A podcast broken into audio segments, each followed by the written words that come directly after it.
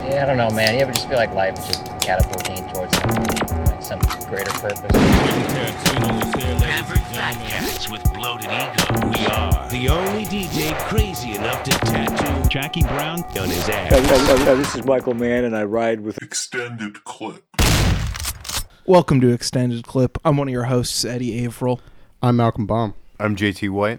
and calling in all the way from the Great North, from the Six, uh, the the the man who invented actually calling Toronto the Six, uh, the first man to also have two podcasts. It's uh, returning champion Will Sloan. Thanks. Uh, just great pleasure to be, to be back. Uh, never thought I would be back. Um, yeah, yeah, that's all there is to it. A- after I recorded, you know, a heartfelt, you know, farewell to extended clip for your final episode. I mean, I don't know. It's great. It is great to be back. Well, I mean, with two podcasts, you know this industry is like a drug. It's like you can't get enough. You want to let it go, and then just it, it has a hold of you. Well, I'm sure. I'm sure you guys found that without a podcast, like, what are you? You're just a person on Twitter. You know, Oh God! Well, that's one of the worst things you can be. right? I mean, I literally, I to be uh, completely honest, I pretty much only still am a guy on Twitter because I have a podcast. If this went away forever, I'm gone. I got a good job. I, I don't I got know. friends. A lot of people say How that. are people lot, going to shout at you in the real world, though? I a lot of people say that. A lot of people say they'd be gone, but it seems like people they tend to stick around. That's all I say. I, people tend to stick around. Well, I hate that this has become a common refrain to say on the show, but this is not a Twitter podcast. and we got to get back to the movies. The double feature this week in Timeline A, as we're moving forward, uh, is Beyond a Reasonable Doubt, the final Hollywood film by Fritz Lang from 1956. And in Timeline B, we are moving backwards into the 80s and we are watching Kamikaze Hearts by Juliet Bashore. Is that how you say the last name there? I believe that's correct. Bashore. Bashore. Yeah. All right. Uh, so, Will, I I- I was going to ask you why you wanted to pair these films and bring them to the podcast, but this is just such a. We were watching this. Me and Malcolm were watching these yesterday. We were like, "This is such a Will Sloan double feature." It's like a, it's like a B movie late style of a great auteur. You know, super stripped down, and also a movie about sex where you see a lot of people having sex and stuff like that. But it's also like about porn filmmaking, and it's like this is this is a Will Sloan special if I've ever seen one. Yeah, man, you got it. I mean, there's no um, there's no thematic link between the two movies. It's exact the the reasons that you cited are exactly the reasons that I chose these movies. and in, in particular, the second one. I mean, whenever I'm invited on a podcast and I'm given sort of like free reign to choose the movies, I'm always looking for something either pornographic or like porn adjacent, um, because I I feel like I can only I can only bust that stuff out, you know, uh, every now and then on my main podcasts. Uh, Yeah. So you know, I have to, you know, b- before the co-hosts, you know, get upset at me. So so yeah, that's that's why I do it here. Yeah, you have to spread your seed a little bit, and then you know save the good stuff for Yeah, uh, yeah, you know the ones that you share your life with. Yeah. You can't. Sometimes the people you, you're closest with, you can't talk about porn all the time with them. They kind of start to get upset. well, it's like what you love. It's like I, you know, I don't, I don't, you know, I'm not opening up basketball reference and showing it to my girlfriend. I'm not like, look at, look at the PER. This is crazy. Just like Will isn't talking to his girlfriend or his co-hosts every single day about uh, hardcore gay and lesbian pornography. Like, I hope. I hope. Well, I mean, it's between it's between the lines in most of what I say, but not like not exactly articulated. Uh, so let's let's uh, start with Beyond a Reasonable Doubt. This is, as we said, the final Hollywood film by Fritz Lang before uh, he went back to the great continent, as it were. Uh, The motherland. and we, we've talked about some even later Fritz Lang uh, with The Thousand Eyes of Dr. Mabuse, uh, like maybe a year and a half, two years ago on this podcast. And this one feels even more stripped down than that one. Like that one, it feels like he's kind of vamping back up the the like architectural, uh, like expressionistic kind of visual style. This one is just so threadbare studio sets. Uh, it's still visually intriguing, of course. Like he's never going to make a visually boring movie, but man, this is like really just the bare essentials of what you want in like a crime drama by old man Fritz Lang in 80 minutes, huh? Yeah, I mean, I was intrigued by this movie ever since I read uh, James Baldwin's The Devil Needs Work, where he referred to it as an utterly shameless apology for American justice, the film of a defeated man. And I thought, wow, that, that sounds uh, uh, uh. interesting. And I mean, it's a movie that I really think the form and the content are very much in harmony. It revisits a lot of themes from other Fritz Lang movies, particularly the American movies like Fury hmm. and Scarlet Street. Um, and as you pointed out, pr- pretty much the first thing that everybody notices about this movie is it's it's so flat looking, it's so overlit. Um, and yeah, there's pretty much every scene is just like three people in a room, one next to the other. You know, this is the man who made Metropolis, and he's making this. And you know, I think I think that style very much suits the subject matter. And I think it's it, it, it makes sense too for him going back to a slightly more expressionistic style later on after he leaves Hollywood. You know, this is like his last grasp at Hollywood, as you said, uh, quoting that James Baldwin essay. You know, a, a film of a defeated man. Uh, this is just like as bare as you can possibly get. Malcolm, you you'd seen this one before, right? Yeah, and it, really it didn't I, I didn't quite remember it, and to be honest, I, I ended up liking it a lot more this time around than I remember. I remember I, I pretty much liked it the first time around, but I don't know. I found there was just more to this, and I, I, I feel like you know it is it is kind of obvious how you know it's flat and it is like you know kind of uh, by the numbers in in some sense, but I feel like it is like kind of high end studio sets. High, Yeah. like it is like he does have the luxury of you know, even though he's uh, he, what Baldwin called what a defeated man, he's you know he's in his defeat he's doing a little bit better than a lot of other directors at the end of their career, and Yeah. uh, and and I feel like you know even kind of the small things here, kind of like even the coverage, I, I feel like Lang kind of finds great ways to do a lot with little, turning main shots into two shots, kind of just very small details that just uh, elevate the level of the film. Well, also a lot of the great auteurs of the studio era, their late films weren't in the fifth. Like they didn't have the filmmaking resources of the studios in the fifties. Like this is 1956 is pretty early when you think about like late films and like stripped down style and stuff like that. Uh, there's still like obviously the RKO house style overseeing everything, uh, and Lang is still you know smuggling art into studio work. It- it- you know he's working at RKO, and that also is why this film looks. Uh, just the actual frame looks like it does. It's in RKO scope, which is a very one of those very stupid aspect ratios from the 50s when like scope and anamorphic lensing came around and you know because of that theaters were getting refitted and because of that a lot of films that were shot flat were protected for multiple aspect ratios going from the you know taller academy ratio all the way to you know 185 like a tv screen nowadays to something like this where it's like pretending to be scope and like on a tv you have small black and bars uh, on, on the top and bottom and it's a very like cropped look and everything looks a little cramped and uh, it's it's not beautiful i gotta say. It like it, it really doesn't allow the framing to be what it should be really In addition to that, the lighting is so harsh. Like oh yeah. everything it, it looks like a it looks like it's bleached. There's very little play of like light and shadow in this movie.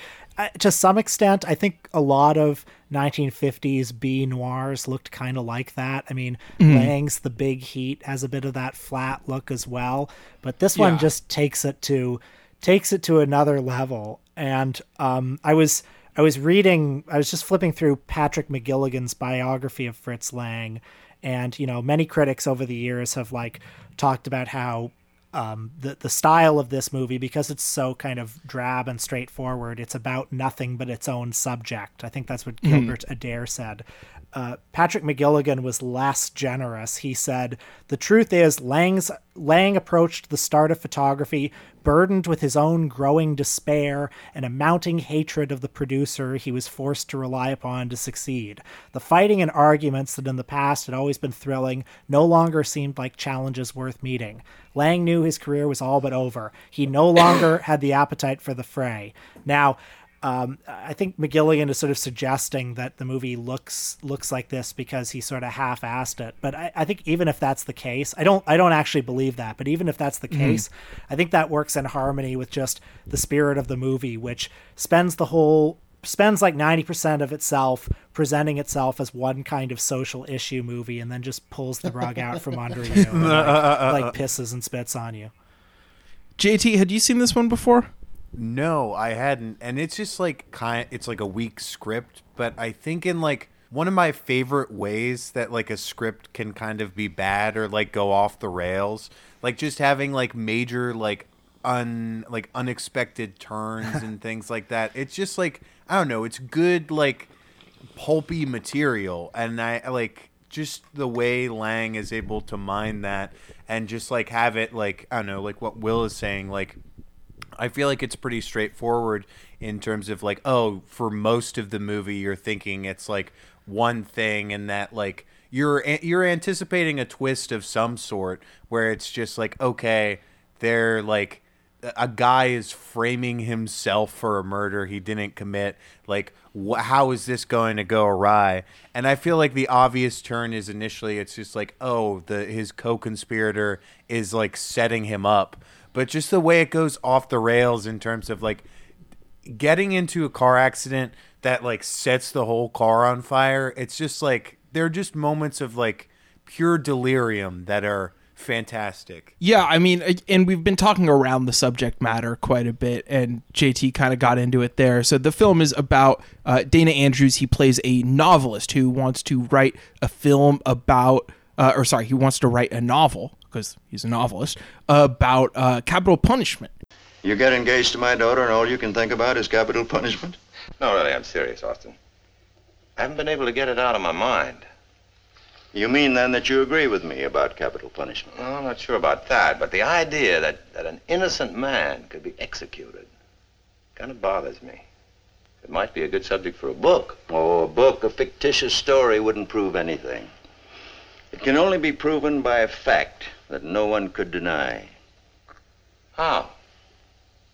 By having someone whose innocence I knew and could prove arrested, tried, and convicted for a murder he didn't commit. And so it's like, oh, this is going to be a social issue movie, capital punishment. He's going to undercover the the rot at the the core of the U.S. legal system that is capital punishment, uh, which they definitely don't have anymore anywhere because this is such an old movie.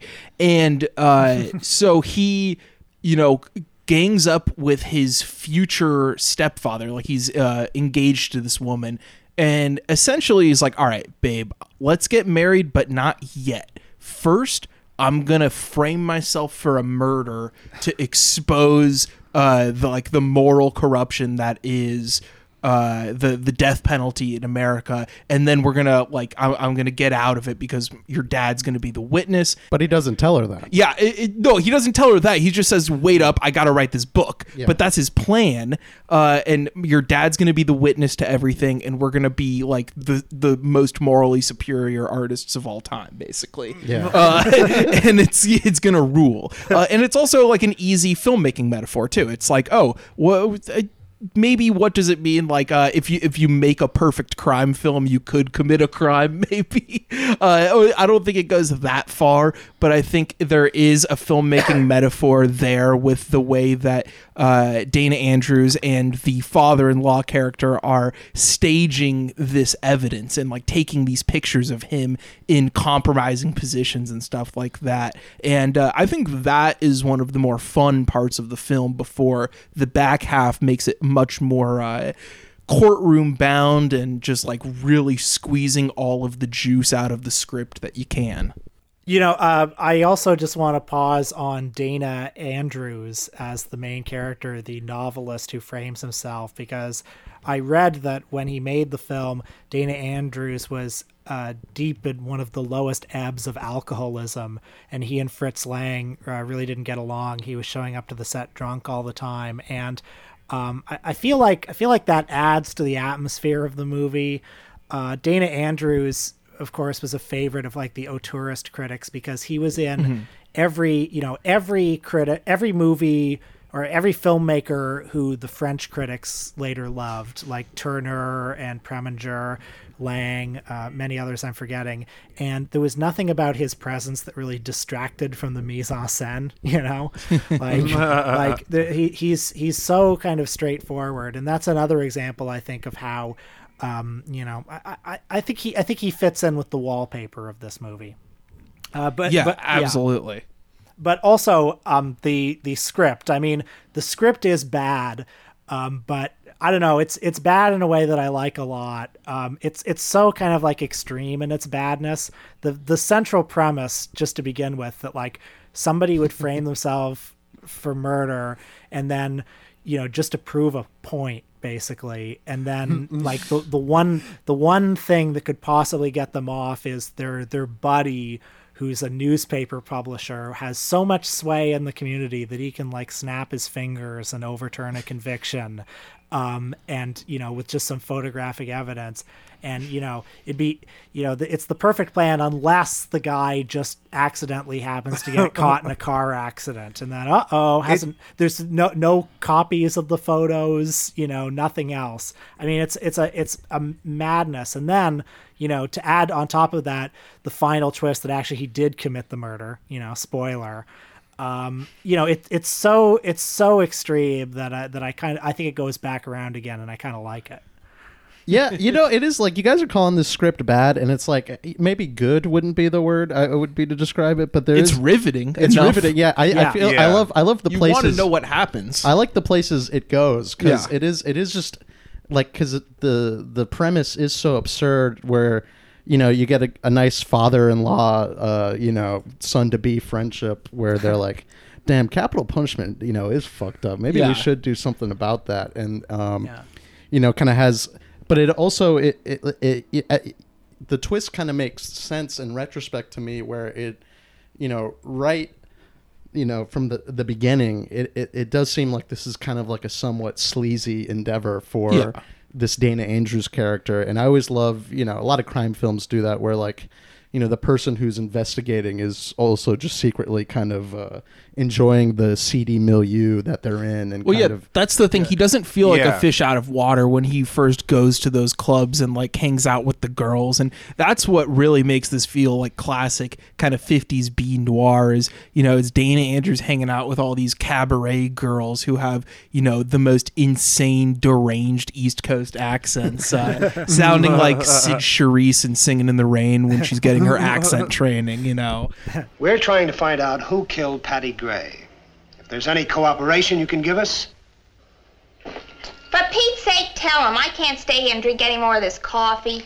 And you know he, he like fits right in kinda and the the film feels like it fits right in you know it's in the in the vein of like kiss me deadly or something like that where again yeah it's not like the crazy chiaroscuro black and white it's more of a flat gray and white uh but like it's so plainly seedy and evil uh that you can't help but look at it you know Yeah. uh and and that's what i love in that realm of like not so stylized B noir, uh, Yeah. just like the raw seediness of it. Yeah, like it is riveting, and I think you go along with it. the The film creates its own universe, its own internal logic to make you go along with it.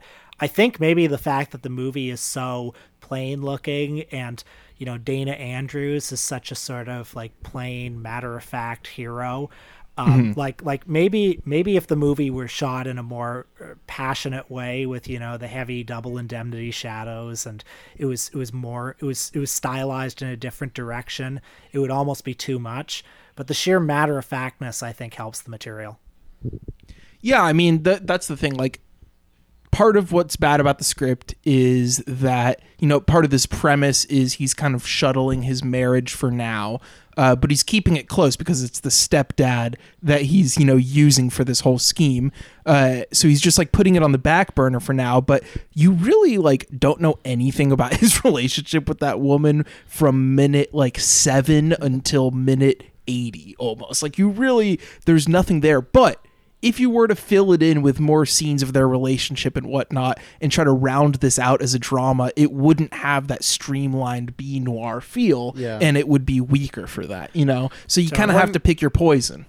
yeah, I mean, I think like the sloppiness of the script in those angles, just for me, just like adds to the sleaziness. Like the fact that it's like they don't even consider that like for like them them doing something under the guise of like oh well we're bringing like it, like we're, we're calling to attention the death penalty and this is a social issue. The fact that they don't even consider like how brazenly selfish it is to like torment your loved ones to like get embroiled in like a murder case i think just adds to like like uh, certainly unintentionally but it adds like to the depravity for me Yeah, no, absolutely. And I feel like even if the the social issue stuff of it isn't that well handled, and I feel like honestly the most expressive part of this is the opening credits i think uh, where you have like the lights kind of flickering a little more and a guy just like flicking the execution switch back and forth in front of a jury.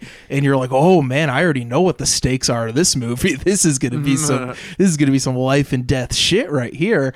Uh i I like the movie almost as like a parody of a social issue movie because Yeah, I was gonna say it's it's ten minutes longer than a short film about killing by Kieslowski. Which one would you rather see? Both of them have essentially the same message. One of them goes about it in a much more intelligent way and is a more respectable film, and I think is legitimately great. I love the Kieslowski, but I'd rather watch this because you're gonna get the same message in a blunt delivery with a more fun uh, genre way of delivering the message, I guess. And uh, I don't know. I, I think this is a pretty great movie.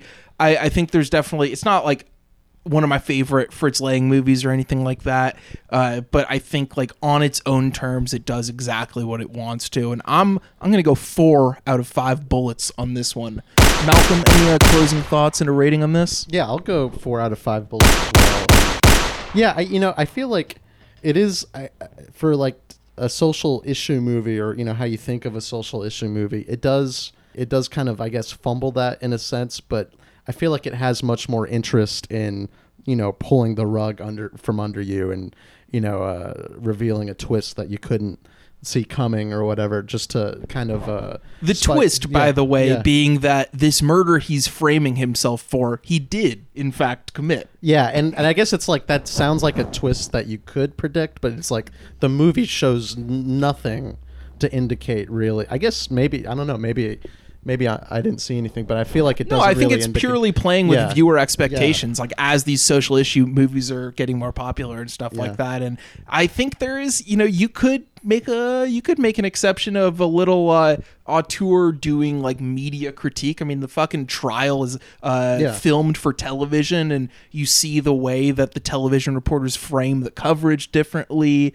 and everything like that. And like there, there's a little bit of playing with audience expectations there. I think. Yeah, and it, I feel like it's you know intelligent enough with its like treating the intersection of like the law and media and kind of how you know these this duo, this son to be father in law duo, kind of want to to play with that is kind of kind of interesting. It kind of reminds me of like it's like a one of uh, the classic type of auteur movies, kind of like a what if, like a riddle movie or whatever. Where it's like they just have a a crazy concept and they make a movie out of it. Kind of like a I don't know if any of you guys seen The Kiss Before the Mirror by James Whale, but it, it, it kind of reminds me of this movie where the whole movie is very uh, premise heavy. Where the premise of that one is uh, a lawyer has a friend who kills his wife because he caught her cheating, and you know he describes how he caught her cheating, and the lawyer uh, is realizing, oh wait, I think that's happening to me. My wife is also cheating on me,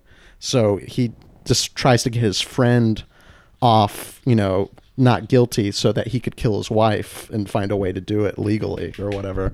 Um, I don't know, just kind of like a fun what if scenario and the kind of like playing with the justice system, all of your what ifs. you Yeah, know, yeah. Playing, you can't like I'm not actually touching you with the justice system. Uh, you know, something like that. Like it's very like you should you should take your life a little more seriously, dude. that kind of category of movie. pretty sick. So yeah, just a you know fun hypothetical scenario that Lang plays out here. You know, something that you might just think about late night that he decided to turn into a movie. So uh, good job, Fritz Lang.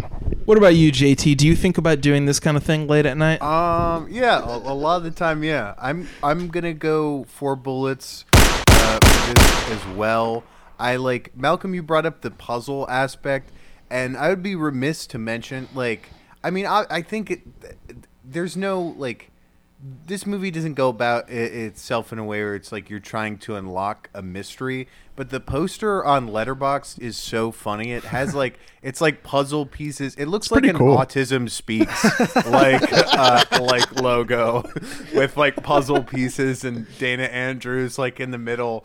Um, but yeah, no, I the movie's just like such for something that has like such a bleak, defeated like kind of atmosphere around it. It's also just so like sleazy and fun and just like those moments there like when you're like when like before there's the reveal of like Dan Andrews like actually having done it it's just like I, you're just like incredulous to see him like flip the switch when he goes into the club with like uh his uh like would be like father-in-law and then just becomes like an entirely different man just like I don't know it's it's just pulpy and fun and I had a great time with it And our guest of honor, Will. Any uh, any closing thoughts on this film that you brought on, and a uh, score of one to five bullets? Well, I love the movie just in addition to everything else that was said as like a, a final chapter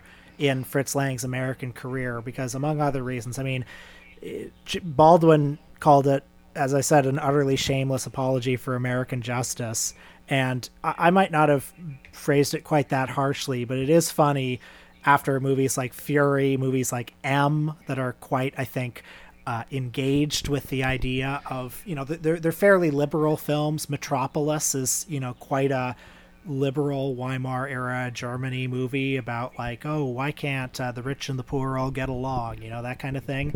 Like he, he and uh, Fury is about liberals ganging up on innocent men. Yep, yep. it happens. well, he presents himself as a very kind of like socially conscious guy on the right side of a lot of issues throughout his career. And then I just kind of like the ending of this movie as being like, fuck it. You know what? You know what? Maybe he is guilty. Maybe maybe the death maybe we do need the death penalty. Have you ever thought of that? you know, scre- screeching screeching tires as he runs off. Um, it is utterly shameless, and you know, for all those reasons, I think I'm gonna give it five bullets, even though four is the more rational grade. Well, we we didn't bring you on here to be rational. We brought you on here to be Will Sloan, uh, Canada's favorite film critic. Aw, You know, was- guys, come on now. You're gonna make me cry. I was seeing some videos of some prison violence today. let's just let's just say I don't know, man. I don't want to. I don't want to go over there. Was that your pregame viewing before you came over here? I was just scrolling through the timeline. You know, you never see what Okay. pops up. Um, but That's yeah, true. We this- kind of follow different people on Some- Twitter. For me, it's a lot of basketball clips, movies, stuff like that. For you, it's a lot of prison well, violence. I mean, I, it- th- these were two. They were in rap gangs, so that- that's Well, why you know. I like rock music. Yeah, you're so- you're. Yeah, you like rock prison videos. All those rock and rollers getting locked up. I've never heard of a rock and roll artist being in prison, so I don't know. We'll be back on extended clip.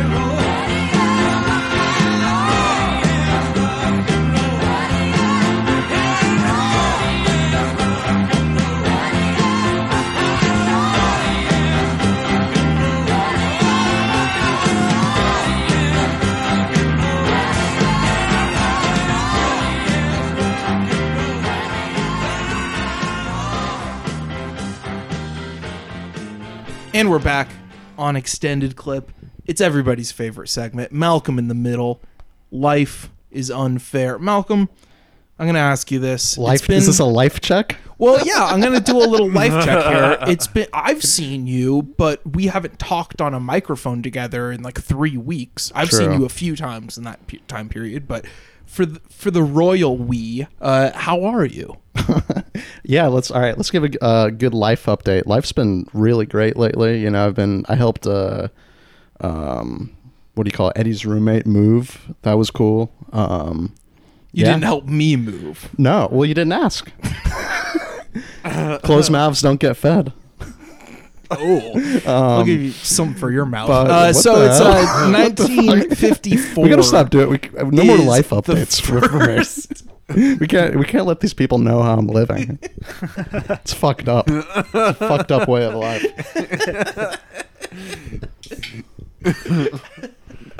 We've talked about a few of the films I really like from 1954. You know, it's funny. I actually, uh, I mean, this one's a little obvious. You, you guys ever heard of a film called Rear Window? Uh, I actually just uh, rewatched that uh, about two days ago. Moved into the new place and threw that on as kind of the kind of the inauguration 4K disc. For what you're going to be doing in this apartment, you're going to be see. peeping. That's the thing. As you can see, there's not really much of a view. Malcolm, we are in my room here, and all we can really look into is the room like diagonal from you, and that room always look just into. Uh, that room always just has a dog. Like the dog is just the face in the window, and I like that. But if I stare at the dog too much, it starts barking and doesn't stop for like an hour. So I. It's kind of like playing with fire, you know. Mm-hmm. Uh, so that's my review of Rear Window by Alfred Hitchcock.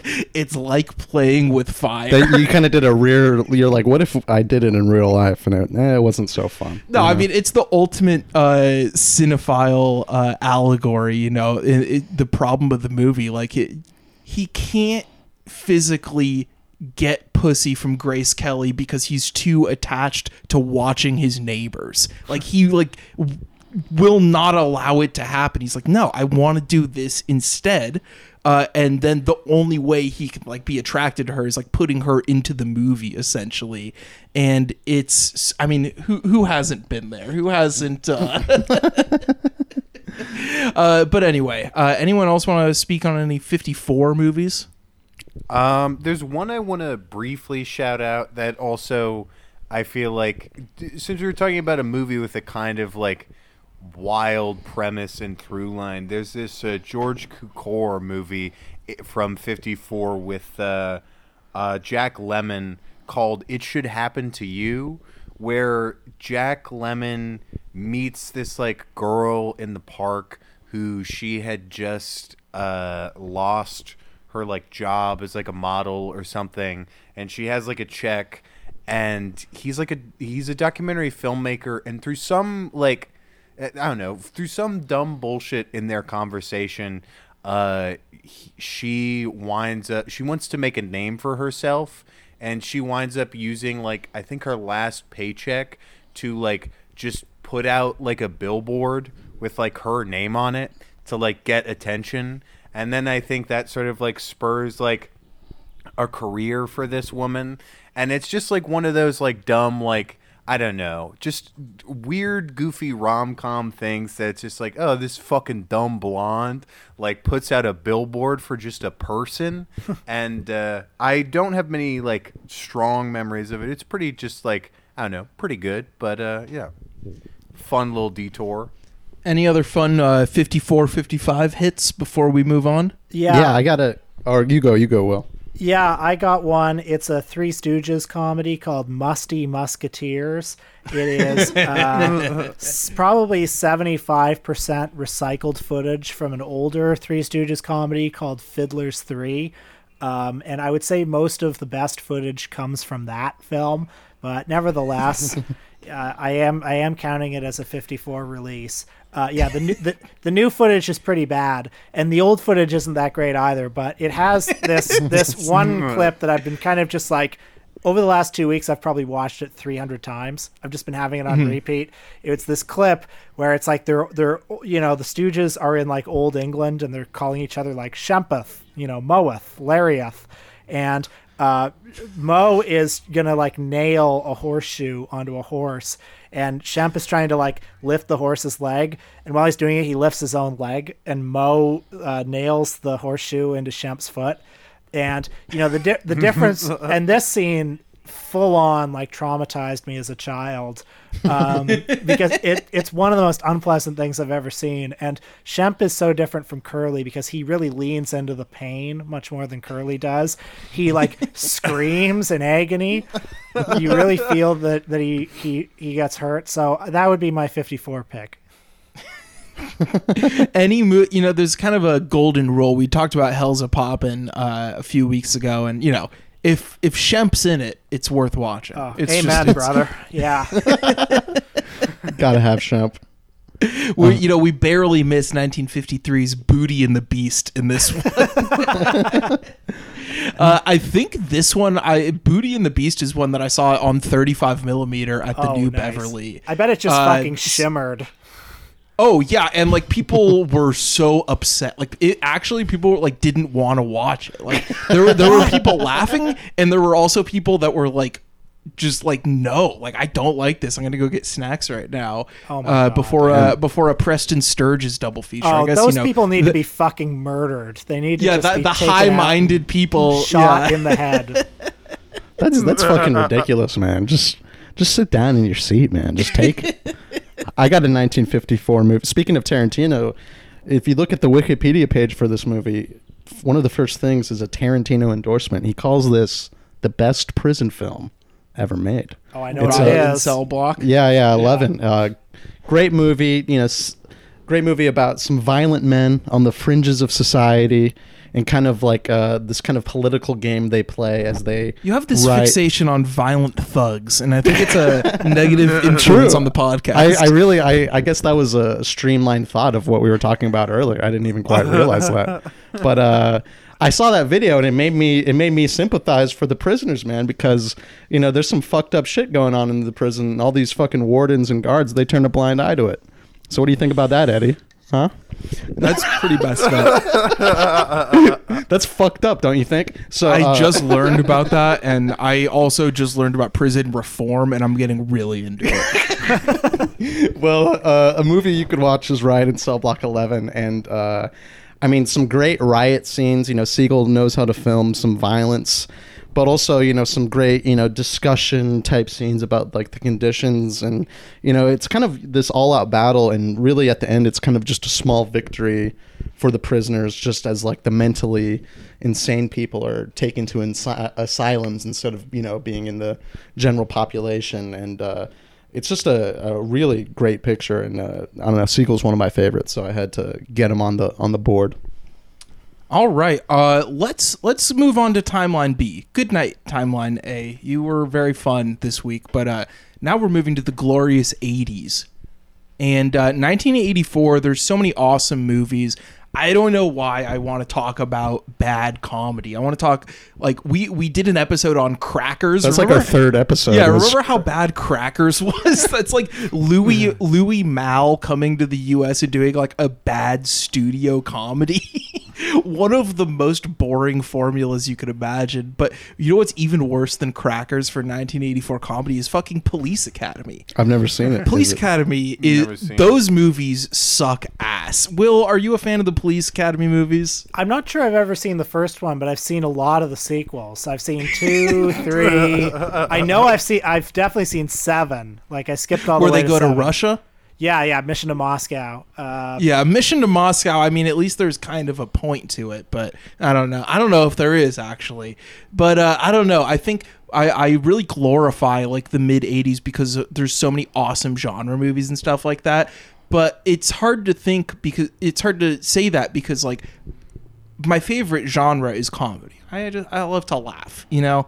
Uh, mid '80s comedies were so bad. Like there were like almost no great comedies other yeah. than like Woody Allen was making serious movies. You know, uh, Albert Brooks couldn't get a movie made at this point. James L. Brooks, uh, well, he had broadcast news in the mid '80s, I guess. I feel like But, there's a most- certain kind of guy who like really romanticizes the John Landis, like you know, Yeah. D- Dan Aykroyd shit that was coming out at the time, and I'm not one of exactly those and those movies are not very good those movies like they have a ceiling like some of them are pretty good but they have a ceiling ceiling, like a hard three star ceiling, kind of. None of them are great films, uh, at least in my opinion. Uh, but there's great sleaze, of course, like Body Double and uh, special effects by Larry Cohen is kind of an essential film. Uh, Heavenly Bodies, I think, is my standout, like underrated 1984 movies. Though it's like an aerobicized movie uh, that it turns like very competitive toward the end. Uh, so if you want to watch people in like spandex, like dancing and like working out very competitively. Uh, on in like 80s videotape sheen, Heavenly Bodies is the way to go.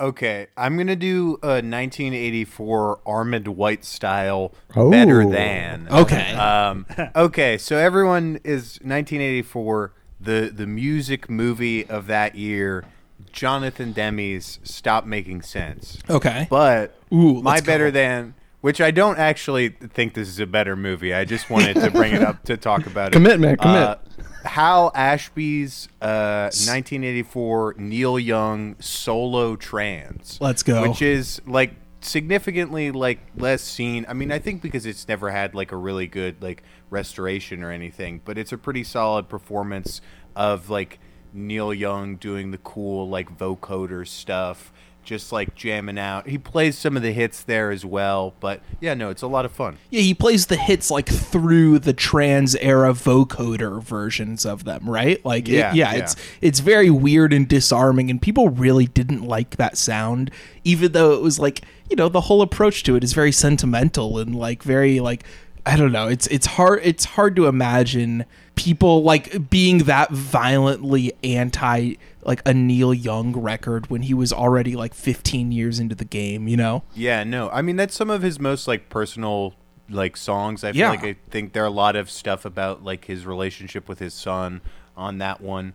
Great album, uh great concert movie. OC and Stiggs, 1985. You guys heard of this movie? It's getting a restoration on Blu-ray. Yeah, people are saying Oh. finally. Finally, and I I am a big fan of this movie, and it kind of touches on what we were discussing with like 80s comedies not really scratching that itch. You know what I mean? Mhm. Kind of a lot of like high school stuff, and OC and Stiggs is definitely kind of I feel like touches on the Landis stuff. Maybe it's kind of more of a parody of like the Porky's style of uh, comedy, which I kind of Porky's is so like repulsively like the like just kind of a repulsiveness to Porky's that I do kind of find fascinating. Like you know, high schoolers putting their dick through the girls' you know room shower. You know, pretty pretty pretty crazy yeah, that's stuff why for a high school movie. fascinated by it. You're also a fan of waiting. This is like Waiting? this is a genre that appeals to you. Porky, that's I, those movies aren't related in any way, man. Porky's waiting. I think there's a sensibility relationship. Not.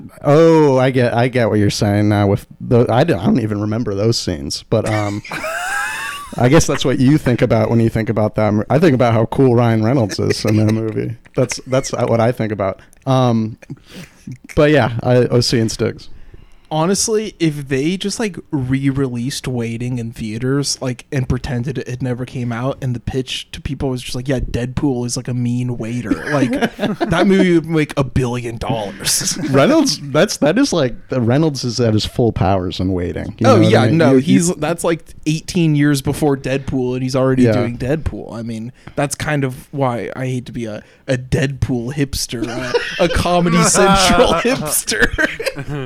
I like Deadpool before he was cool. no, I actually really didn't like that movie, and it was Yeah. on Comedy Central fucking like every other day. Yeah. uh, a few years after it came out, and I, especially the Comedy Central edited version, you don't even get the full impact of the bad words. So it's like, what's the point? Yeah. Enough about waiting. Uh, 1985 had such better movies than what was that 2003's Waiting. I think 05. 05.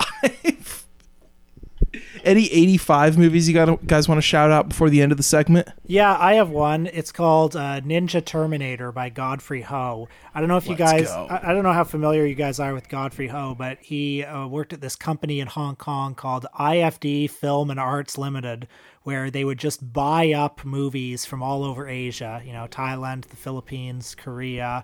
Those are some big markets.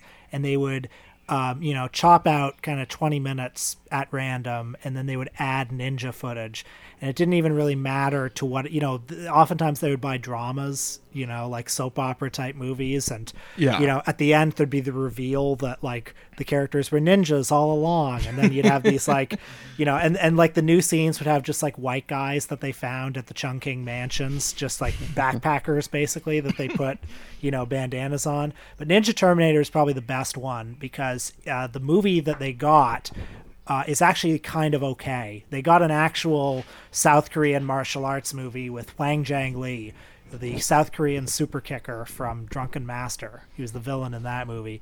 And the ninja stuff uh, featuring Richard Harris, uh, sorry, Richard Harris' son, big difference.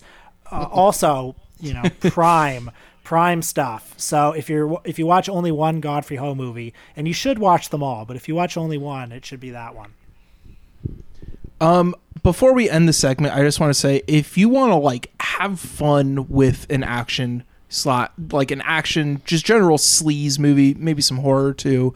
Uh, this 84 to 86 realm is like that's why the studio comedies aren't that good, but the action and horror movies are all really funny. So it's like you have Cobra and Night of the Creeps and Texas Chainsaw 2 and Death Wish 3 and Nightmare on Elm Street 2 and To Live and Die in LA and Year of the Dragon and Police Story uh, like and The Stuff, you know, Larry Cohen's The Stuff. Uh, w- one that's more self-serious, I guess, would be uh, Tobe Hooper's Life Force, but that's still pretty goofy and fun. Reanimator, like this is just like the peak of. I mean, yeah, that's that's what was really good from '84 to '86 was these super fun genre movies that were often unintentionally, sometimes intentionally funny. We'll be back on extended clip. You're, you're visiting town, miss? Or you, uh, you live here or what? I uh, don't live here. Oh, yeah. I live in New York City. No kidding. What is Manhattan or what? Manhattan, Oh, yeah, well, 13th Street between 2nd and 3rd, Little well, that's Puerto on Rico. the east side, kind of. East side, yeah, you can get very east. yeah. I've been there. I've been on 3rd Avenue, as a matter of fact. hmm 3rd Avenue. No, uh, Did you ever see further The up. Lost Weekend with Ray Milland? Yeah, no. Yeah, that's what I feel like right now. I got another girlfriend named Tigger. And we're back on extended clip. Kamikaze Hearts by Juliet Bashore uh, from 1986 is the second film that we're going to talk about. Will Sloan, you pervert. Uh, what what is it about this movie that you wanted to talk about beyond the pure sleaze? What what is it about? Like, what is Kamikaze Hearts, and why does it stick out to you? Well, it's a pseudo documentary. It's largely staged and constructed, um, but also built on what appear to be some very real truths. And I don't know, I just find it a very moving film, and I'm not 100% sure why. I think maybe maybe we could figure that out while we're here today.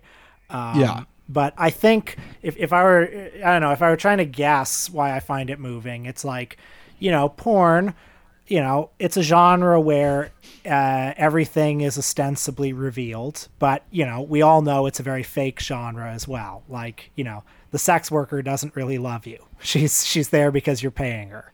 And, you know, here's a movie with these two real porn stars, one in particular who's, you know, when this is made is sort of an icon in the industry.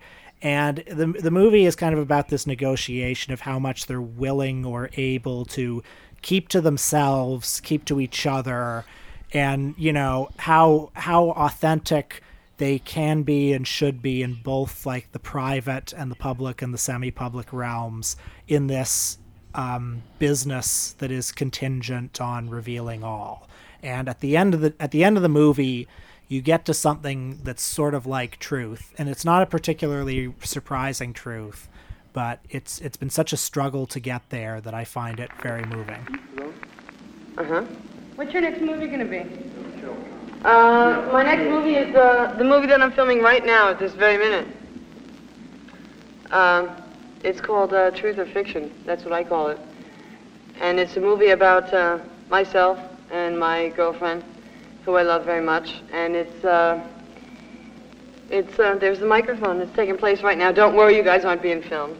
I have a real bone to pick with you, Will Sloan. Oh. Oh. It's uh we like th- this is a real fucking I mean I I find it particularly moving as well. It's a real bummer. This I had a great, uh, I- maybe not great time with this movie, but it is a great film. You were all lubed up and ready to go. Yeah, I know. Will Sloan's bringing a porno to the table. Yeah. Or, I mean, porno adjacent. I'm ready to go to, like, this is going to be the wettest sliz I've ever slapped my shit to. and then what do I, like, what do I discover? But, ugh. The he- heroin, my, my drug abuse. My God, Were, you- were you am- were you edging for the first like 55 minutes? uh, yeah. And then you were just like, ah. Like, nothing's good. Nothing's happening here. But uh, yeah, no. Well, I, I think you still could theoretically, like if you pause it at certain moments and just trying to try to forget the context around those moments. I, th- I think you could pull it off. Well, I mean, for some, Look, we had a lot of fun here, but there's nothing to come to about heroin overdoses. yeah, you put, know? yeah, put your put your penis away, even if you're into it. You know, Even what I if mean? you're we don't into want to see shooting it. that needle right in your pee hole. Yeah, I guess. I guess that's what I. I don't know, man. I don't shoot up. I don't know if you could you could do it like that. I don't think that's how that works. Sorry, you're gonna have to help me with the names here, Will. Uh, wh- who, who's the main uh, famous porn star lady in this? Right. Her name is Sharon Mitchell, and I, I think she's probably like I don't know, maybe about thirty when this movie is made, which makes her Okay. like a vet, you know, a long, long, long veteran in the industry. Yeah. Yeah, well, and that makes sense with what I'm going to say. Uh, so her persona through the movie is like propped up so much. When Malcolm and I were watching it, he said it was like a sports documentary, and I was thinking the same thing. You know, it's like these talking, especially in the first like 20 minutes or so. It's these kind of like talking heads of people talking about her, and then these scenes of her behind the scenes, just like being a boss, you know, and uh, and it's like all of this like mythology almost of how cool she is. Mm. She's the Uh, greatest fuck of all time. yeah, exactly. Like there's there's that one interview where it's like the person's just like, you know, she's the kind of girl you could just fuck, you know. And it's like just describing it just like an athlete, kind of like a sturdy role player athlete or something. And uh, I think that the the end being as sad as it is. Uh, is a good way to cut that down to size because it's like you can't be mythologizing these people. Look what they're doing. It's it's disgusting. But that's Jesus Christ. It's so funny. That's the whole point of the movie, If we Eddie, can, is to uh, kind of uh, pull back from swerf territory. no, I mean it's like That was I, so I good. think Fuck. I, it like it does. I, don't know. It occupies a very interesting like intersection because it does like obviously all filmmaking is exploitative and like it certainly calls that to question while also like I don't know how sex work can be empowering and there are like Yeah. certain moments where they're like relishing in that as well. I mean, the two can the two can both be true certainly and I think the film like conveys that. No, absolutely. I think uh, it's moving while it's hyping up the mythology because it's like this is something that these people see as an art the same way that we value music, film, painting, literature, whatever. Uh, the way Will values pornography. Uh, I don't quite put it on that values list yet. Uh, I don't know why I said yet there. I hope I never do. but, you know. If you, yeah, if you if you do the Malcolm Gladwell ten thousand hours, I'm sure you'll I'm sure you'll get there. Yeah, you, sh- you should respect them like an art man. The way Yeah. you're you're going at it. But I think the con- like the Excuse context me? of this movie, you know, like it, it's in this very long like inter period between like there's that 70s like porno chic era, you know, that boogie nights era, and then there's today where it's like there's porn everywhere, you know. Uh, but then there's a very long period in the middle where porn is this like it's a it's still a fairly contained industry. There's a small number of people doing it um, and it's a heavily stigmatized industry. And also you know most of most of what you would have heard about uh, in polite society are things like you know Traci Lords or the Wonderland murders you know? You hear about like the dark the dark side of it a lot. And within within this you know heavily stigmatized heavily in the shadows industry you know Sharon Mitchell who is like a star and uh, here is, you know, the the backdrop of this movie is they're making a, a porn film that is vaguely based on Carmen, the opera of all things. And uh, I looked into it, and this was actually not a real movie. This was a fake movie that was Mm. constructed for the production. But, you know, it's also a time when the whole industry has migrated to the West Coast, and most things are being shot on video now, you know, the familiar Boogie Nights story. And, um, you know, you see the people on on the set, and there's just this kind of air of like unromantic, unsentimental professionalism, um, and and a lot of sort of unenthusiasm. And yeah, there's you know, it's it's like very professional, very banal, but there's also something just kind of like soul sucking about the atmosphere, even in this very high end production. And you know, in that context, there's Sharon Mitchell, and then there's the other main character, Tigger Mennett, who was a real performer uh, by the time this movie was made. I think she was mostly serving in behind the scenes roles, like a yeah, gopher or caterer or lighting assistant Yeah, or whatever. this movie shows her as kind of like an all around like utility film worker. She kind of does a little bit of everything on set here. and you know there's this couple and they're mostly depicted in terms of contrasts you know uh, east coast and west coast older younger you know tigger is maybe in her early 20s uh, there's this industry lifer versus someone who is very uncertain in the industry and is looking for a way out. And there's an attraction repulsion uh, from tigger towards sharon mitchell throughout the film of like she has this like brash confidence um this this yeah she she carries herself like a rock star on this set but then also like there's something very corrosive because uh, Sharon Mitchell has obviously adopted this persona to some degree in like self-defense. And throughout the movie there are these rumors these rumblings of Sharon Mitchell becoming increasingly erratic because of drug dependency. And that's something that in the last act um, becomes foregrounded Uh, and, and that last act is like kind of what grounds this, even though it doesn't make it any more real or fake. It's like the last act, it grounds it in terms of the mood, but it also elevates it because it becomes so much more naked as drama. It's like Yeah. uh, the the the more the movie goes on, the more melodramatic it gets. There are moments within these scenes, these behind the scenes scenes uh, that are you know played up for either comedy or drama throughout. But it's not until that last 15 minutes where the monologues and the drugs really start ramping up that it really shifts into fully uh, dramatized you know looking stuff. And it makes sense that that's the most moving stuff because the the whole like is it real is it fiction kind of stuff it always kind of keeps you at a distance because you're not sure what's real and Mhm. what's not. And I like that line being blurred, but I think that uh, there's something to be said about, you know, the the emotional impact of the last 10 15 minutes compared to the more uh I don't want to say like circus uh, amusement type uh feeling of the first hour where it's like, oh, just look at this. Like there's so much going on to look Yeah. at. There's like people having sex on camera and they're treating it like a real film and there's these people doing all these artistic monologues and all this crazy stuff and sex all over the place. And then the last 15 minutes is much more impactful than that. And I just think that's, you know, an interesting uh comparison for the yeah well i feel like it's it's all part of the way the movie flows. You can't Yeah, really have you can't you can't have one without the other because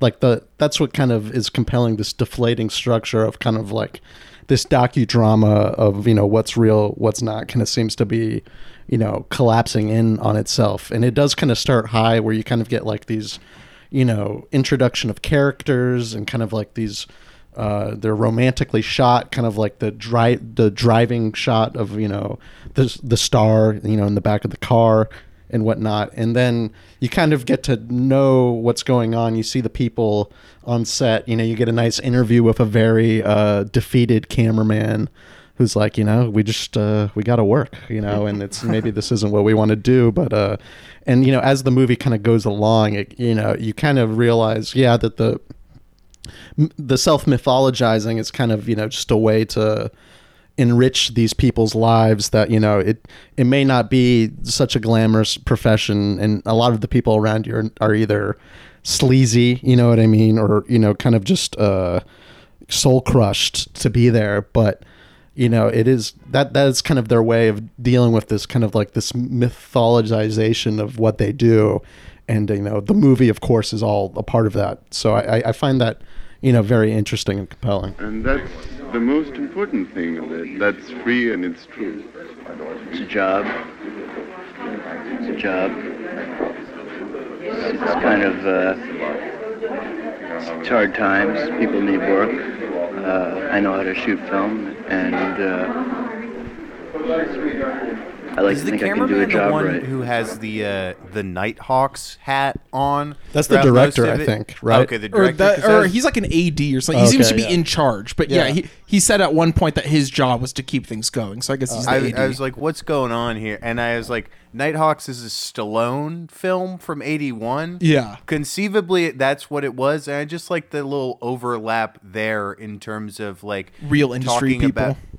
Yeah, industry people, and also what Malcolm is saying about like the way people are presenting themselves in this film like versus what their like aspirations truly are. Like i mean certainly there are a lot of people who are working either like on screen and off in the porn industry that have like more mainstream film aspirations Mhm.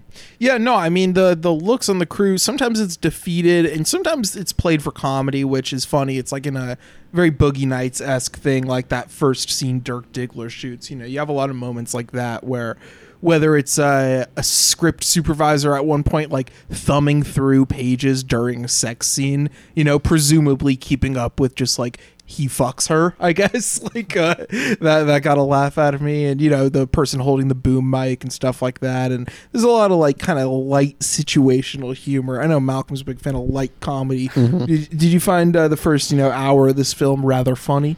Yeah, well, no, yeah. There's, I mean, that's what's also. It's not, you know, it's a very playful film, you know, and it's like it, it likes to, I don't know, uh, entertain the the audience, you know, to really try to, like you said, kind of give it like a circus light atmosphere. So there's like a a bit of lightness to this, you know, industry that you might not uh, expect. You know, like Will saying, you know, a lot of what was mainstreamly known about the porn industry is kind of like the dark, you know, darks, and you know, it's here in this movie to a certain extent, but you know, it's also there's also some yeah, something about it that's somewhat normal too. Oh yeah, it's know, it's a and, uh, business. It's a set Yeah. like any other, um, and people are like you know doing work and getting paid. Um, I you know for the first hour of this movie, I I I think like why does it need to be this docu fiction experiment? Like I wonder why you know it, it has such a ring of truth. It feels so much like what these sets probably were like that you think why couldn't it just have been a regular documentary? Why'd they have to construct this like weird carmen porn film uh, to pretend to be shooting? And i wonder if it's just that th- that that one remove of artificiality gave the two stars and everyone else involved this ability to sort of like breathe and become more authentic. Because like you know there's that there's that famous really bad documentary about John Holmes that was that Paul Thomas Anderson quoted from in Boogie Nights. I think it's called Exhausted. That was, you know, this like hagiography of John Holmes where, you know, when Mark Wahlberg is saying like I've I've, you know, I've saved marriages. You know, people watch my films and and they they tell me they learned how to fuck their wives. You know, all that comes from that movie and like that movie is this you know it's it's the porn industry is an industry that's so on the defensive that um it, it produces a sort of hagiography like that. But maybe because this movie is this positions itself as this docu-fiction experiment that allows people to sort of unclench a little bit and reveal a truth about uh, themselves and also the industry that would not have been possible in something that was more of a straightforward documentary Yeah, no, I think that totally makes sense, and especially with what people say about performance in this movie. And I mean, people are always, you know, in a character when they're, you know, getting fucked on camera or fucking on camera, whatever, having sex on camera. Uh, I don't know why I had to make that differentiation there. Uh, Hey, there's a difference. uh, I guess so. I don't fucking know. Uh, it's Real it's, act- players it's all acting, isn't it? Uh, I, I only Yeah, make love personally. Oh, Yeah, that's real. Um, but regardless, I think that treating it as this like fictional remove does get you just as close as you would uh, because of the defenses that you're going to put up in a real documentary, and also just lets the filmmakers plan everything. You know, uh, in anything you read about this film, uh, you could find out that like everything was pretty extensively storyboarded. At least, like it's all planned. There's not like written di- dialogue and stuff, but it's all very planned. And obviously, just watching it, the way it's cut together, uh, it's cut together in a very narratively serving way. Uh, and so it, it does just ride that kind of uh, Zelig esque mockumentary wave. But I think because the environment is so foreign to most people, and because the the actors are all from that environment for the most part, it is very convincing as real documentary. total and it does like it does good stuff of like the documentary style like mise en scène where kind of like you know there's only like maybe uh, maybe maybe there's another one but there's only like one scene i could really remember where it's kind of shot pornographically where you're just seeing Mhm. some straight up you know sex whereas like usually The one where I grabbed for the remote to turn it down. yeah, exactly. no, yeah, me and Eddie were we're getting a little. We're like, wow, I don't know if we should watch this together. But um, Well, uh, I wasn't thinking that. I was, I was, I was sweating hard. But um, but uh, let just to get back on track. Like you know.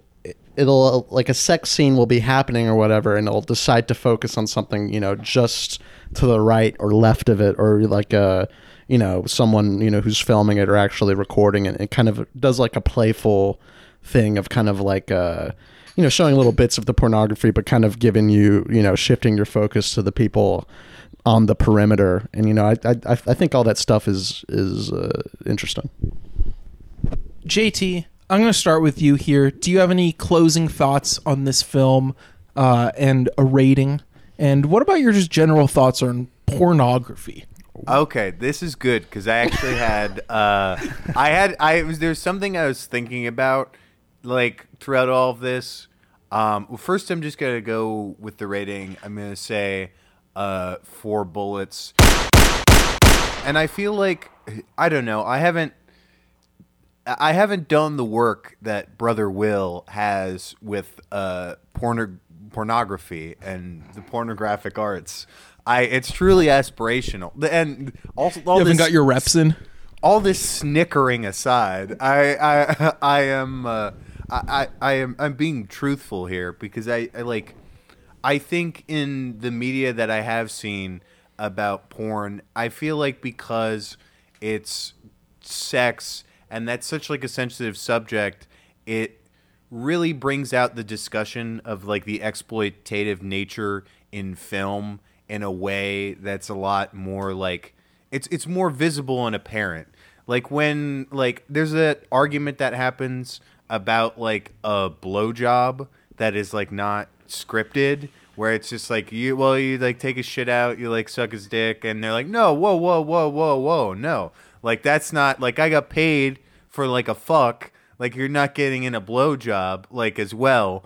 And just like th- when there is the element like when sex is removed from the equation in terms of like uh work hours on like film sets and things like that and just the general exploitation of film work i feel like because like it is your body still but it's a less intimate expression i feel like it becomes more removed and pornography really brings that to the forefront.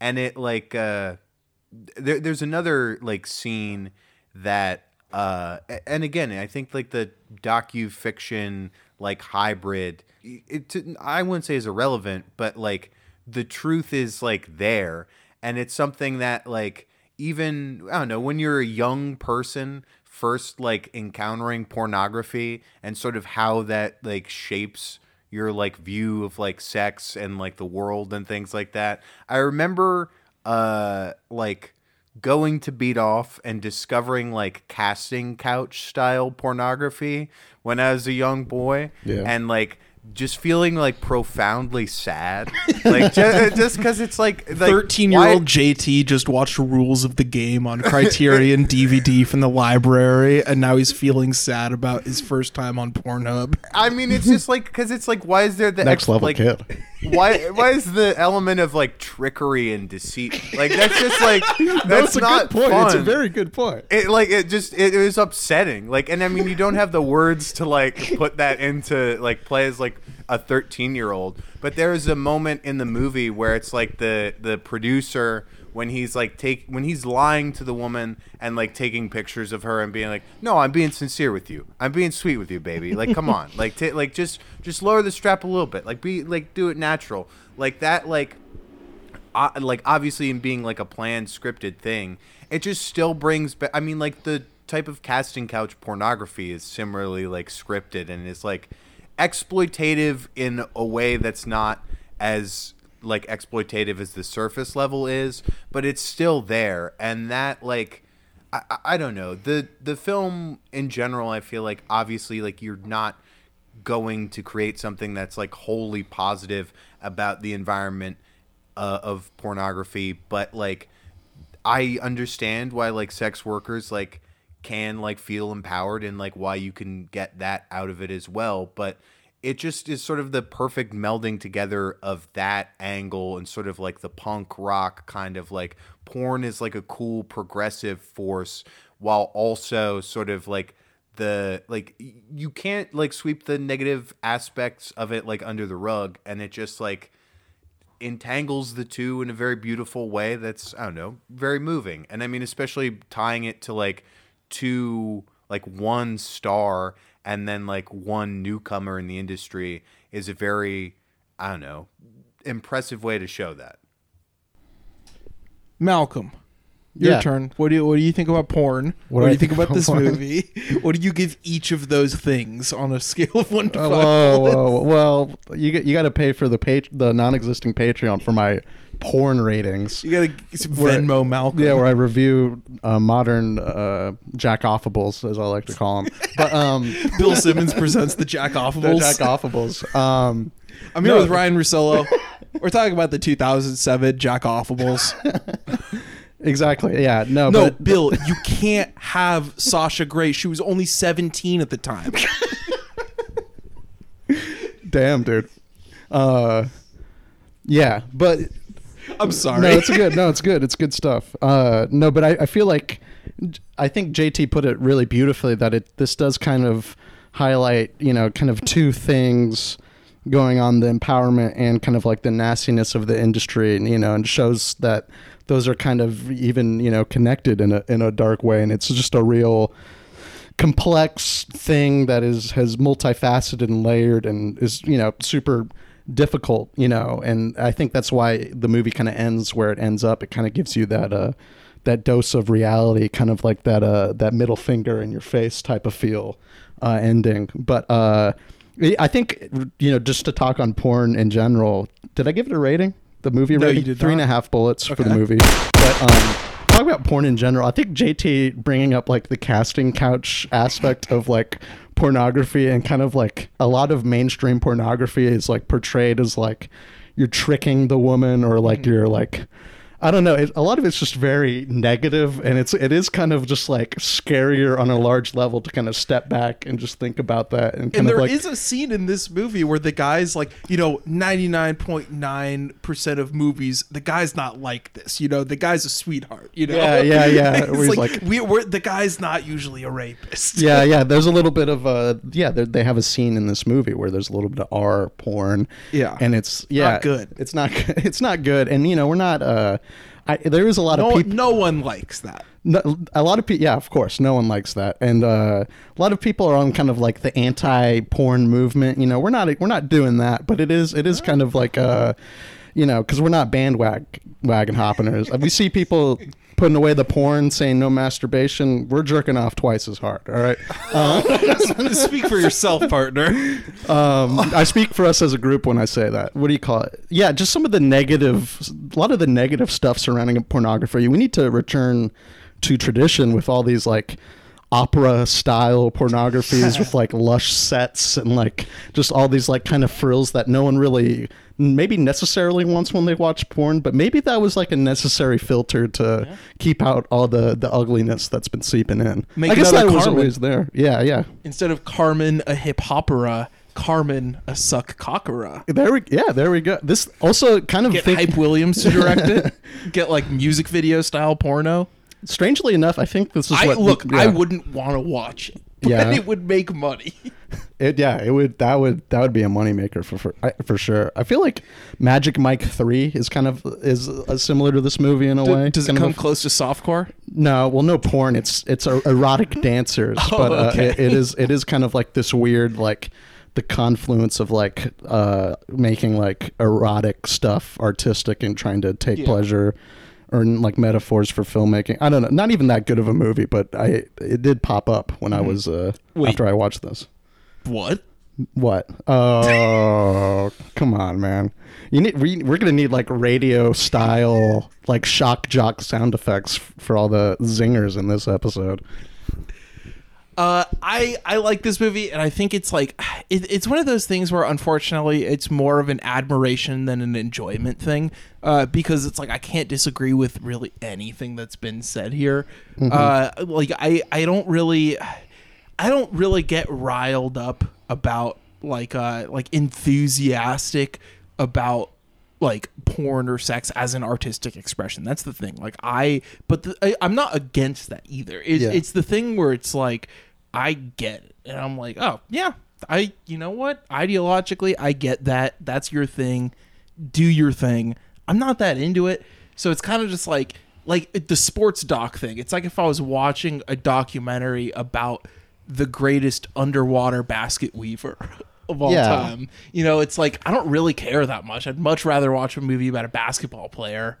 Good Uh, old Ace Eddie. Keep it clean and sex free. Yeah. no, I just there there's there's a there's a ceiling to the enjoyment. That's all I'm saying. Uh, but I still think it's like on, on a formal level a really interesting movie. Uh, I think like I don't know why. I, I think it might be the fi- the docu fiction remove that maybe keeps me from enjoying it to the extent that even some like softcore uh, pinku stuff I like because those are like masked as thrillers, you know, that Mhm. just have a couple obligatory awful to watch sex scenes in them uh, but like you know the the like uh more high end studio ones for the early 70s it's like oh yeah these are like pretty fun stylish japanese thrillers that have 12 minutes of softcore sex in them uh, this one i i don't really like I don't want to say I don't buy into the conceit. I just struggle to give it like the full fledged. This is a great film that you need to watch kind of thing. Mhm. Uh, I think it's really good though. I'm gonna go three bullets on it. Um, on the other hand, pornography in general. You know what? Hey, it, more for you guys. Eddie's never watched porn before. Eddie's such a fucking ca- capper right now. like he's never watched any fucking porn before. But that's you know cool. what's He really weird? I actually, I actually will say an interesting part note uh, because I just watched Los Angeles Plays Itself again recently. the gay porn. Yeah, no, uh, that that is really. I love the delivery in Los Angeles Plays Itself when he uses a clip from that, and he goes. Yeah.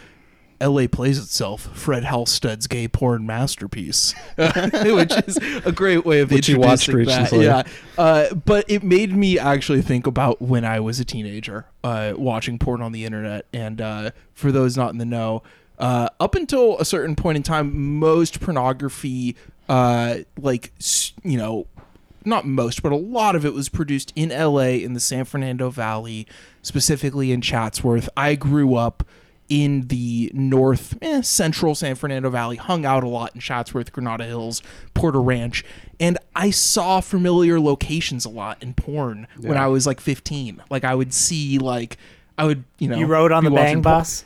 Ye- well, yeah, literally The glory holes you used to frequent. Well, the bang bus stopped by my bus stop. Like, you know, like, it would be like, what the fuck, dude? Why is the bang bus picking up this girl like three houses down from Just like the student housing they for could have picked you up instead. Yeah, no, but it's just it was always ironic. to me Eddie that I waiting had by that, the bus like, stop as a young kid, waiting it's for the just- bus. Look, I opened my heart to you guys. No, no, keep no, going. Just kidding. Uh, it's just a funny uh, Los Angeles plays itself moment in my personal that didn't give you cinephilic history. That didn't give you a little extra juice to it as a young. You're like, no, oh it did shit. not. It was disarming. I know- I It was that. fu- no, it's disarming because you want it like the movies to be a fantasy. I get you. Okay. All right. I guess I don't know. That was weird. No, I'm gonna cut that part out. Probably That was good. That's that was you, cool. Yeah, you're you're you you brought. We're talking about porn. You put this was a prompt that you put in the discussion. That's true. Um, Will Sloan. What What do you think about the big P and going into the big V? Well, I'm I'm in favor of it. Yes. I, I think I think, it's, I, th- I think I think those are that's a good thing to do. Yes. Uh, but as as for the movie, I'm gonna give it the full five bullets, of course, for all the reasons I mentioned before. Um, as to the question of pornography, uh, it, it's too broad a topic to uh, lay down a definitive uh, answer about whether it's good or bad. But um, you know what? You know what I will say though.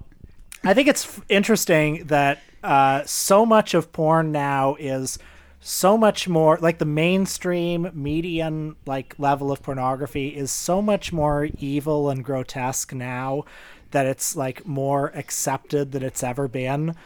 Um like like the sort of rise of like weirdo like incest porn and like very kind of misogynist porn like well i mean bang bus for example i mean this is like 15 years old by this point but like the fact that it was it would always end with like them like leaving ditching the woman at the side of the road or something like that. Like like the sort of misogynistic revenge fantasy of the presumed incel audience um, is then and, and I think has increasingly become like central to the text, you know, of porn itself. And you know, there it, because it's become such a vast industry, such a wild west. There are things like I don't know if you guys heard about that. There was this company called Girls Do Porn that it turns out you know was this like cr- truly criminal enterprise where they were like getting women into you know hotel rooms under false pretenses telling them like the videos would you know be sold to private collectors in australia or something like that. Jesus sort Christ. of coercing them into filming and then just blasting it all over the internet. And and like that that channel was like you know number five on pornhub. It was massive you know something insane like that. And you know it's um i'm sure most of the industry isn't like that but it's interesting to me that like now that it's like such an accepted fact of life or is an increasingly accepted fact of life not like what we see in this movie where it's this very stigmatized like like shadow industry um uh you know s- stuff eh, the, the the conditions under which something like that can happen seem even greater. And the the porn itself seems very much plugged into as sort of like you know uh, more more openly kind of misogynistic and fringe and weird than it ever has been before. Um, so that's that's my opinion on pornography.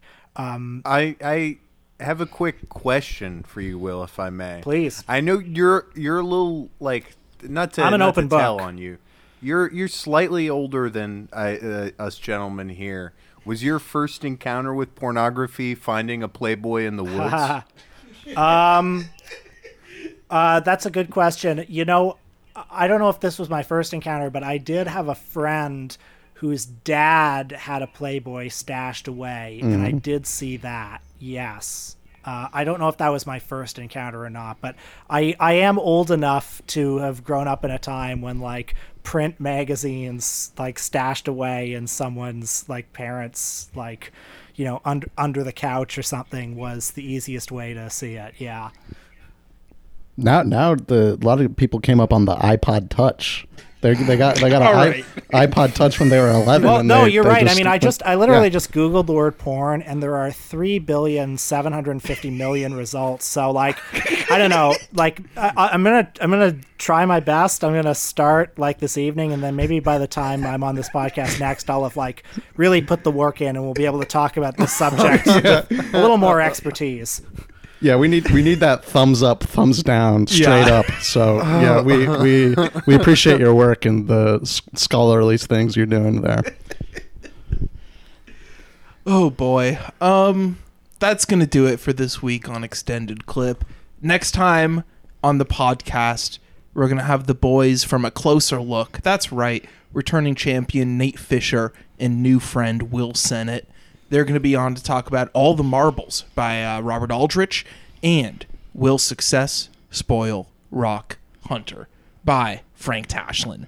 Uh, that is going to be a banger of a double feature in an episode. And until then, well, I don't I don't really have like a th- that was like a setup for The balcony is closed. yeah, Yeah, exactly. I That thought you were gonna be- do goodbye and good and night. Until then. um, but th- th- thanks a lot to Will for coming onto the podcast again. Uh, it's it's a it's a hard he's a hard man to get a man with two podcasts and uh, you know he he's everybody's favorite podcast guest. They've been clamoring for his return, so I, I'm I'm so glad to have him back. Is there anything Will that you would like to plug for the people listening? Anything you would like to promote? Anything you would like to shout out? Anything you would like to say on our way out here? Uh, well, uh, I do have two podcasts. They're called The Important Cinema Club, which is a film history podcast, and uh, Michael and Us, which is a uh, culture and politics podcast.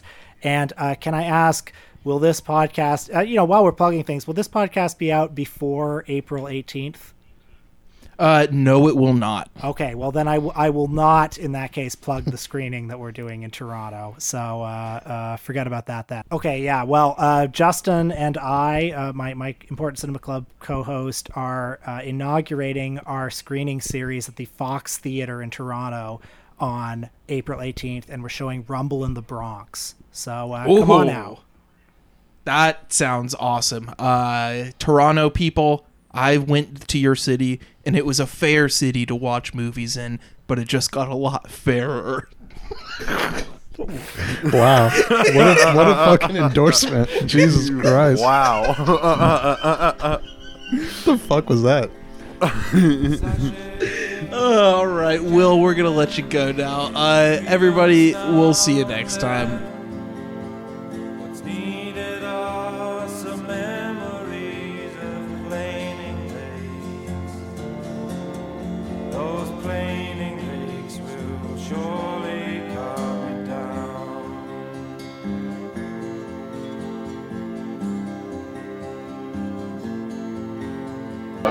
I ask you a question? Sure. What did you feel about the scene that we did? What, what did you think about that? Do you have anything to say about that? Well, it just wasn't. It, that scene really is not typical of 99 and 9 tenths percent of the men in this business.